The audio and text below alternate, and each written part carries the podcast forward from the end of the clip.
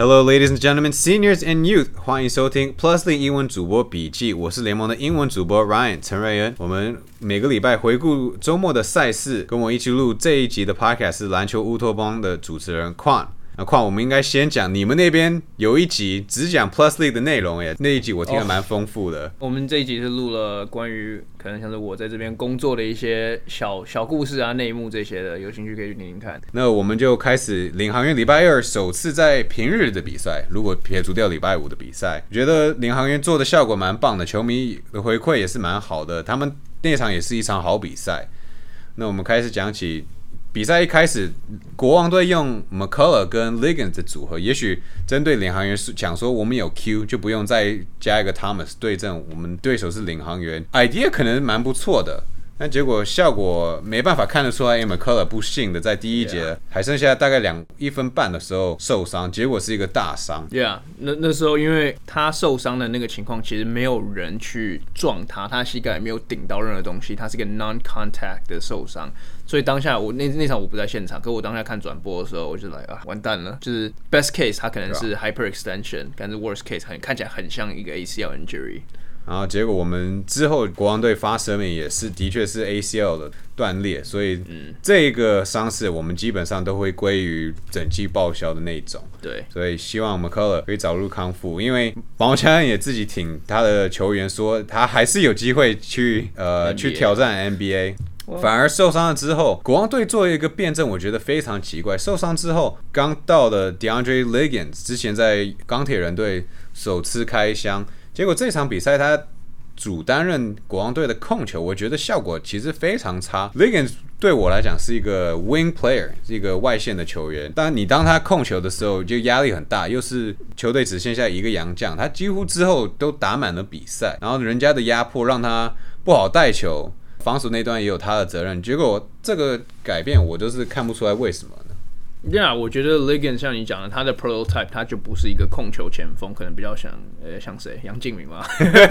我刚一时之间想不出来像谁，可能像周桂宇吧。好，他不他不是那种控球前锋型，他在 NBA 的之前 NBA 定位也比较像是 three and D。嗯哼。那我觉得国王当初把他找来的第一个主要任务也是防守。那如果你把他一些心力摆到进攻，还有组织进攻这一段的话，我觉得像你讲他那那一场防守其实一般般嘛，因为他打打四十七多分钟，那。他很多的心力，我觉得他没有办法放太多心力在防守上面。然后，另外就是你，你看到他在面对包夹或者面对呃全场压迫的时候，他在处理球的方式其实看起来没有说非常成熟。可能是就是你在 NBA 你不是胜任这样子的工作，那其实你换到台湾，你也不会突然多了这个技能。对啊，对啊。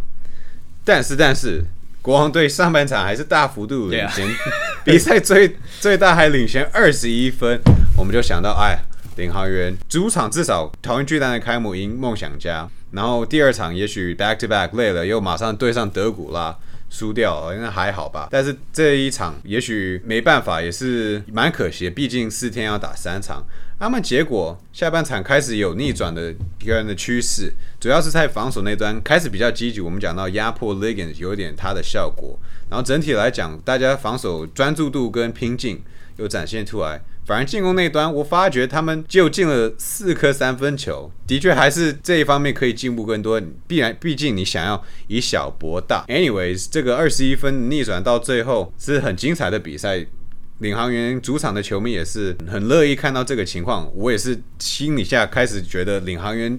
在主场的比赛，如玩这种逆转的比赛，反而全场的气氛是可能联盟数一数二的一个情况。呀，我觉得领航员需要了，他需要这个这个 win。当然，我就帮国王讲一点话的话，我觉得确实也是国王在那个 McCullough 受伤之后，他们的士气可能是比较低落一些，然后就趁势打了一波出来。好，那我们毕竟是讲 Plusly 的比赛，还是要赶快去讲解一下我们英文所称呼的 clock management 这个情况。三剩三十三秒，基本上就是裁判三个人，没有任何人看到小表跟大表有一些。措施没有停比赛，领航员自己就以进攻倒数的时间进攻进球，然后反而裁判在回复比赛的时候反而加了一点时间。嗯哼，判例的确是非常非常稀少，只能这样子讲。唯一好处就是两队的教练跟教练团都接受这个处理方式，然后比赛呈现的感觉还好，但也许规则上就是走在非常远端的一个情况之下啦，只能这么想。对，特殊案例啊，没这没话讲。特殊案例，我觉得裁判最大的工作其实就是在当下能找到一个最适合的处理方式。然后像你刚刚讲，当下两队教练也都 OK，那我觉得那比赛就继续进行嘛。对啊，最终我们就希望永远再不会看见啦。但是如果有特殊案例，那的确我们联盟可能要多准备一下。对啊，好吧，那我们就晋级到周末的比赛。Game Fifty，钢铁人迎接工程师的再次的挑战。然后 Coach Barry 好像有说，我们就是想要针对辛巴的防守。呃，我这一点觉得没有做很成功，因为辛巴得了三十二分，然后二十篮板，然后二二十篮板，然后投篮十三投十二中，然后整场你要针对他的话，他也只有一次失误，所以辛巴守不住。同时，法师又是极烫的手感。只打三十八分钟就得四十七分，这次他好像比较积极的去进攻篮筐，哎，不像是之前在勇士队的疯狂的外线投篮。那况你本人在现场有什么其他的 的 observations 吗？Yeah，我觉得这场真的就是因为 Coach Barry 在赛后的访问也有讲嘛，他们基本上。每一次打工程师，他们的重点防守都会在辛巴身上，那我觉得也是有道理啦。那这一点他们就完全有点忽略掉了法师。那法师在在他们在重重症防守辛巴，防守比较重心的时候，那法师多出来的是可以有进攻的空间。那不管是你刚刚讲 driving lane，或者是其实他这场投三分其实还 OK 啊，他三分然后三分也是进很多。那就变成是说他在进攻上的自由度会蛮高的。其实我觉得这样就是被那个法师打下来的。可是说实在话，to their credit，他们到第前三节，呃，前前两节半，其实都打的都还不错。嗯，那重点就是第三节末段的时候有一点小崩盘，对吧？所以我就没办法。第三节三十一比十二，这个样子就差了十九分。在第四节，呃，算是算是可能不关比赛胜负的情况之下，钢铁人也是坚持到底。追回到只差只差八分嘛，在他们那边，Bennett 可能八个失误较多，嗯，呃，吕正如有回归，他得了四十分。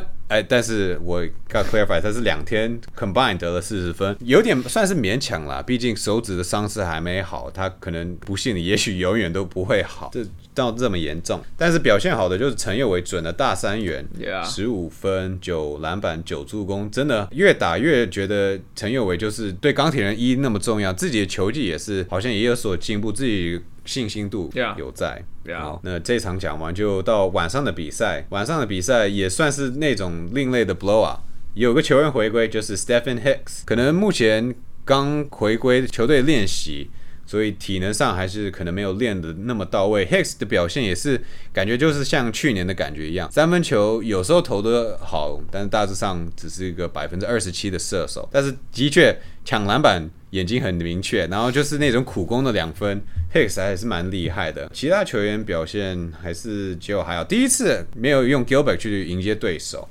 也反观勇士那边打什么球都很顺。我我先讲我自己的观点啊，就是那时候你刚刚讲到 GIL BACK 的点，我那因为那那时候就是我看完这场比赛之后，我也有朋友，就是那种球迷朋友跟我聊天，就是说，哎。你觉得梦想家是不是其实 low key 最重要的洋将其实是 Brandon Gilback？然后我想了一下，哎，其实好像有道理，因为你去想一下他们的阵容上面并没有所谓，除除非李德威今年是有一点点有一个 drop 嘛，嗯哼，那你去想一下，他们其实少了 Gilback 之后，他们等于进去就没有所谓的 intimidator，没有所谓的禁区防守者。那我觉得这场比赛你看完之后，就我觉得蛮明显的啦，没有 Gilback，你的你的防守直接少了一个 layer，对吧？不像梦想家。这场比赛是放弃或是没有他们的拼劲，因为毕竟他们犯规蛮多了。但是勇士队有罚进二十五分，然后快攻十九分，十二个球员有得分，除了一个先发的林梦雪，但是还好吧。林梦雪主要是以防守为主，他隔天也有得分啊，没关系。对啊。Anyway，这场比赛像 开幕战，勇士队大比分领先，然后结果梦想家有反败为胜，但是这次的压迫就没有那么成功。勇士队稳稳的把比赛打赢到最后。好，钢铁人对上国王队又是第二次，这次呢又有一个突出的得分表现。这一次是本土球员，是杨敬明的三十九分。况，我先帮大家介绍一个非常复杂的数据，有很多 qualifiers。是。好，以 Plus 第二季本土球员出手次数二十次以上，True Shooting 表现最好的比赛。之前是吕正如对上工程师 Game Twenty Eight，他们赢的那一场，在主场好像主场第一胜，他得了三十二分。但这次杨敬敏 True Shooting 百分之七十一点二，比吕正如的七十点三还要高。那就要再解释，foul 是最高的，就是 True Shooting 一场百分之八十一，那场得了四十五分，是一月一号对工程师，真的就是你外线准到那样子，数据的确会表现很好。Anyways，杨敬明也三十九分，但是很需要。其实因为看 box score，国王队的表现没有那么好哎。确实啊，你如果去看那场比赛的话，其实杨敬明真的就是他们那一队那场比赛唯一在呃制造进攻机会、制造进攻的球员，而且。你看得出来，他就有点有点像是那种 carrying your team 的那种感觉啦，就是他用各种不管他一开始三分蛮准的，然后到第三节、第二节、第三节的时候，开始会用一些比较老练的买饭的招式去帮球队补多取分数。因为这场其实钢铁人说实在话打蛮好的，本来这场也是打了，可能他这三场比赛来绝对应该是绝对啊，绝对就是三场来打最好的比赛。然后钢铁人一直以来这场比赛就是一直 back and forth back and forth。那如果没有杨金明，其实我不觉得国王会赢，不一定应该说不一不见得会赢。嗯，那对吧？那同时，钢铁人这边我发觉他们有四个 DNP 比昨天多蛮多的，有可能是球员伤势只能打周末一场，或是可能调度上 Coach Bear 有自己的考量。但是在第四节我蛮关注的，因为我刚刚好坐在勇士队的比赛，准备要播比赛，然后顺便一边把 Game Fifty Two 打开。国王队第四节用了他们 Thomas 跟 Quincy Davis 两个中锋一起搭配，结果只有得三分。虽然三个主攻是蛮伤钢铁人的进攻，但钢铁人真的是打的蛮不错哎，在第四节还是还是有机会，就是少那么一点点的灵感，或是一点的执行上的问题，可能就没有办法突破。去取得胜利。呀，因为我那时候其实就在想，因为钢铁人在第四节最一开始，大部分时间他们都是放 Keith Benson。嗯哼。那我那时候就在想，如果他们可以放 Bennett 上去的话，也许他们在第四节就比较，应该说也不是说有机会追回去，因为比分他们就只是五分而已嘛。可是也许会有机会可以压过国王，因为 Bennett 那场手感是真的好。但我后来想了一下，Bennett 确实在调整他的体能、调整比赛节奏这些事情，他还他还在适应。所以放 Benson 我觉得是 OK，可是如果今天他们有的是一个可能比较已经 end game speed 的 Bennett 的话，也许他们现在结果就不一样了。嗯，对，所以钢铁人以五分可惜的落败，国王队又取胜。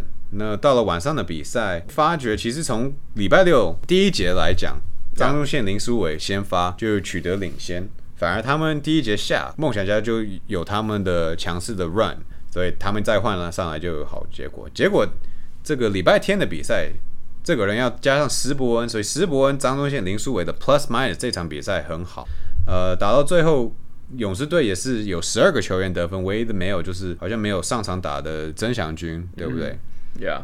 所以勇士队可能没有昨天那么准、那么顺利。呃，反而领航员打了一出一场的还不错的比赛，甚至领先到十分。的情况，感觉上自己队的防守那一端做的比较到位，也是很积极的跟勇士队去赛跑。虽然有些时候有点乱，但的确是为了避免德古拉跟塞瑟夫的影响力，这个战术好像做的比较有效。哎，呀，不错啊，因为德古拉，你看他这一场也只有上二十二分钟，然后他二十二分钟就有五个 turnover，我觉得就是。领航员在抓准就是节奏这方面，绝对是有特别准备。然后你说勇士没有上一场打得好，那我觉得也没办法，因为他们上一场命中率五十三趴，那我觉得是不太可能延续。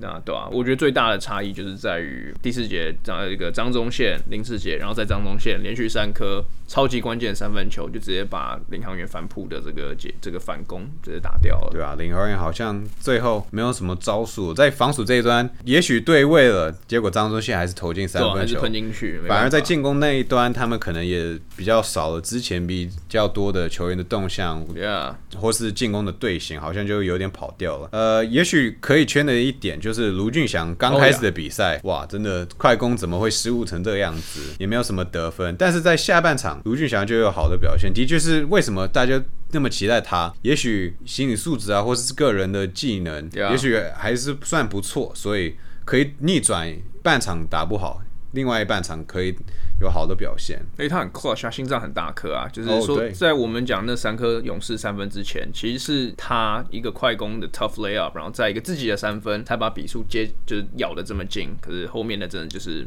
对吧？没有 没有办法。好，那如果这一周的比赛讲完，我们就赶快看一下我们现在的战绩。现在勇士。回到第一名的位置，五连胜啊！对，好不好？这五连胜蛮恐怖的。然后第二名的是国王队，还胜场是一。然后工程师跟梦想家现在这一周只有比一场，所以现在两队退到胜差差一点五。虽然我们最终是以胜率，但是我只是觉得胜差就是感觉球队的压力啊，球队的积极的程度可能会因此有改变。然后现在领航员跟钢铁人继续往后退。